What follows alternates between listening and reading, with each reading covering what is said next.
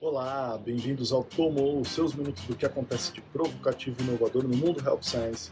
Eu sou o Paulo Crepaldi, você encontra o nosso conteúdo no IGTV, YouTube, arroba Paulo Crepaldi, ou em áudio lá no podcast de oral, e tudo que a gente cita aqui vocês encontram lá no meu site com um link bonitinho. Como é que vocês estão?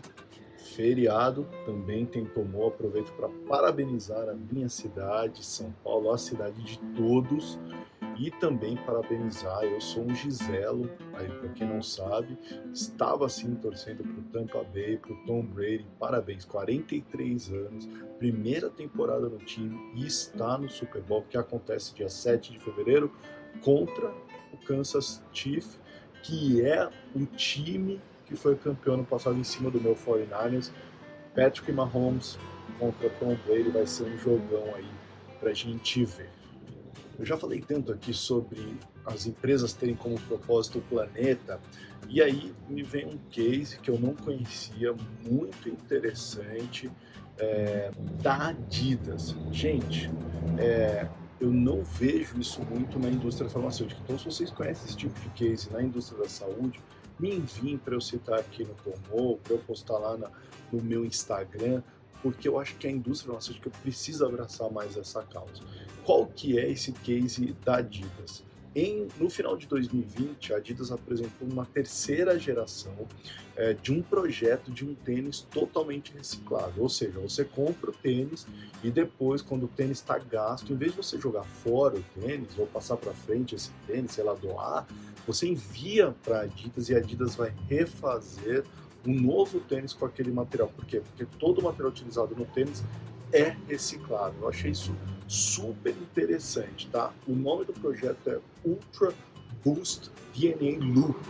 Tá? tá na terceira geração, começou lá atrás em 2019, né, com um número pequeno de pessoas que receberam esse tênis. Na terceira geração, eles enviaram para 1.500 pessoas que utilizam por 21 semanas e depois devolvem para a Adidas.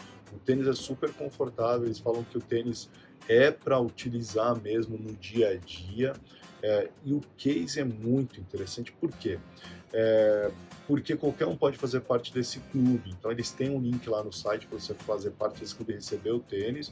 Para fazer parte desse clube, você preenche um quiz, um formulário, para mostrar que você é uma pessoa que se preocupa com sustentabilidade, participa de outras ações e causas em torno desse tema.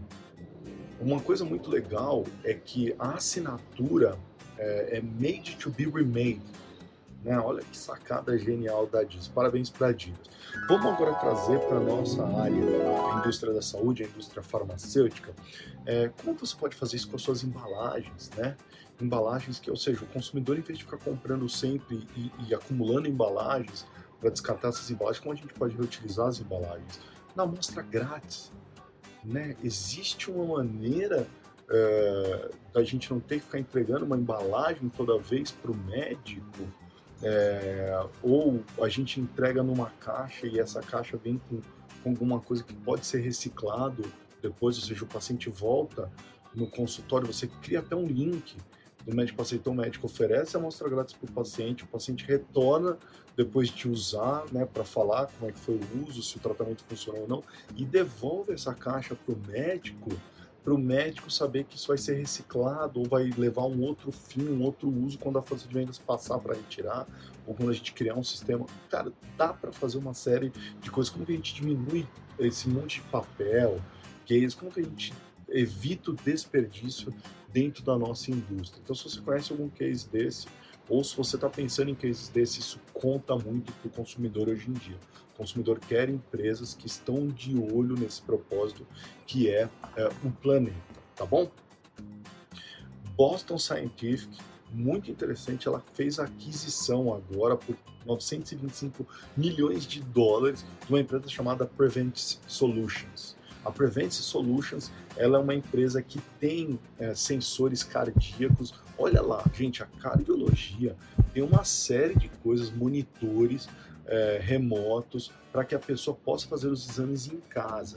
E agora a Boston Scientific, de olho nesse cenário, na telemedicina como avançar no monitoramento remoto, faz a aquisição de uma empresa dessa e automaticamente agora possui devices de sensores para oferecer para os seus pacientes. A gente está vendo os planos de saúde lá fora oferecendo também esses kits para os pacientes, para que os pacientes possam ficar mais tranquilos quando realizarem a telemedicina. Então isso é sensacional. Outra startup super legal que eu vi essa semana e que vai abrir capital, eu não conhecia essa startup, então fui dar uma xeretada, fui pesquisar, fui olhar o site, o aplicativo, é a Talkspace. Cara, olha só que legal a historinha da Talkspace. É um casal que criou, né, fundadores da Talkspace. Ele era marqueteiro e a esposa era desenvolvedora de software com mestrado em, em psicoanálise. E aí o que aconteceu? Logo depois do casamento, eles não estavam se entendendo, não estavam se dando muito bem, e aí eles fizeram uma terapia para ver se salvava o casamento, e eles adoraram a experiência. E aí eles pensaram, por que, a gente não pode levar isso, democratizar esse tipo de experiência? Então eles criaram um Talkspace que vai abrir capital agora, por quê? Eles estão de olho na pós-pandemia, ou seja, nessa enxurrada de pessoas, a gente já sabe, muitas pessoas terão e necessitarão é, de auxílio com a sua saúde mental. Então a Talkspace vai abrir, vai ao público, é muito interessante. A Talkspace ela é muito simples que ela funciona. Você preenche um formulário com as suas preferências, você escolhe o teu terapeuta, o teu psiquiatra, aquilo ou, ou terapia de casal que você precisa, e aí ele te conecta via telemedicina a esse profissional e você vai pagando isso. Tem alguns convênios que já aceitam uh, a empresa, então é bem legal, bem interessante essa startup.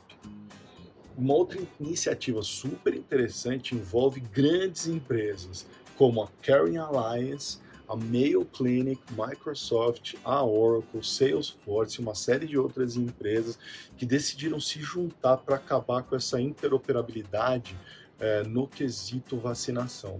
Então, o que eles estão percebendo? Que está difícil de acompanhar o status e de acompanhar o que está acontecendo, quem foi vacinado, quem não foi, onde, quem precisa da segunda dose, quando precisa. Essa logística é muito complicada. Então, eles estão se juntando para criar um sistema que vai conseguir substituir a nossa carteirinha de vacinação. Quem nunca perdeu carteirinha de vacinação? Né, super complicado, onde que está, onde que eu guardei. Então, eles estão pensando num sistema único que vai dar o status de imunização da população e o mais importante, para todos. A ideia é ser acessível para todo mundo, tá? para todas as classes sociais. Eu achei muito legal, vou estar tá de olho nessa iniciativa para a gente falar mais dela aqui no futuro. E para finalizar, vamos direto ao assunto de hoje, que é falar do evento que acontece todo ano, logo após a que a gente falou, acontece o JP Morgan Health, que reúne investidores durante três dias para discutir uma série de assuntos. Eu puxei três grandes insights desses três dias que eu acho interessante compartilhar com vocês. Tá? O primeiro grande insight é: agora eu sou digital. Então, obviamente, 2020 mostrou para a indústria da saúde que ela precisa se digitalizar, que ela precisa ir para o digital, não tem mais escapatória, não dá mais para fazer a famosa gambiarra digital. E aí o que dá para se entender ouvindo todos os experts, os investidores, uma série de pessoas que fizeram o seu processo de digitalização, é que a grande mensagem que fica é, um, o processo de digitalização é parte da estratégia, mas muito mais do que parte da estratégia, tem que fazer parte da cultura. Se não faz parte da cultura, fica difícil implementar é, esse, mindset de digitalização. Então, o que eles falam é a indústria farmacêutica ela precisa abraçar esse espírito de arriscar e falhar e errar de maneira rápida. Então, você arrisca, errou rápido, próximo passo. Então, preciso, quero ver mais isso no seu time de marketing, no time de de vendas, arriscando e falhando de maneira rápida. Não tem problema falhar, o importante é falhar rapidamente e tentar novamente. Outro insight foi parceria para ser ágil. Então, eu já falei diversas vezes aqui para vocês, né? Colaborar para inovar né? Faça parcerias para encontrar novas oportunidades e de uma maneira mais rápida do que você está acostumado, do que você tentar formar um time, é, tentar entrar num hub. Se você consegue fazer uma parceria de um hub externo, talvez ali a ideia já esteja lá florada, a cultura é, já está, você não precisa criar uma nova cultura, a cultura já está ali embutida, você só vai inserir o teu time, então façam parcerias. E o terceiro e último insight é, desse evento é evitem o momento Kodak. Tá? O grande case de marketing, todo mundo que fez MBA, fez pós-graduação, conhece o case Kodak, é, falado por todos os professores de marketing. O que quer dizer isso? Você precisa estar de olho nas, nas últimas tecnologias digitais. Você precisa conhecer, você precisa estar à frente, você precisa estar observando o que está acontecendo é, e desafiar a sua equipe para evitar silos. O que, que eu vejo na indústria farmacêutica? A gente trabalha em silos.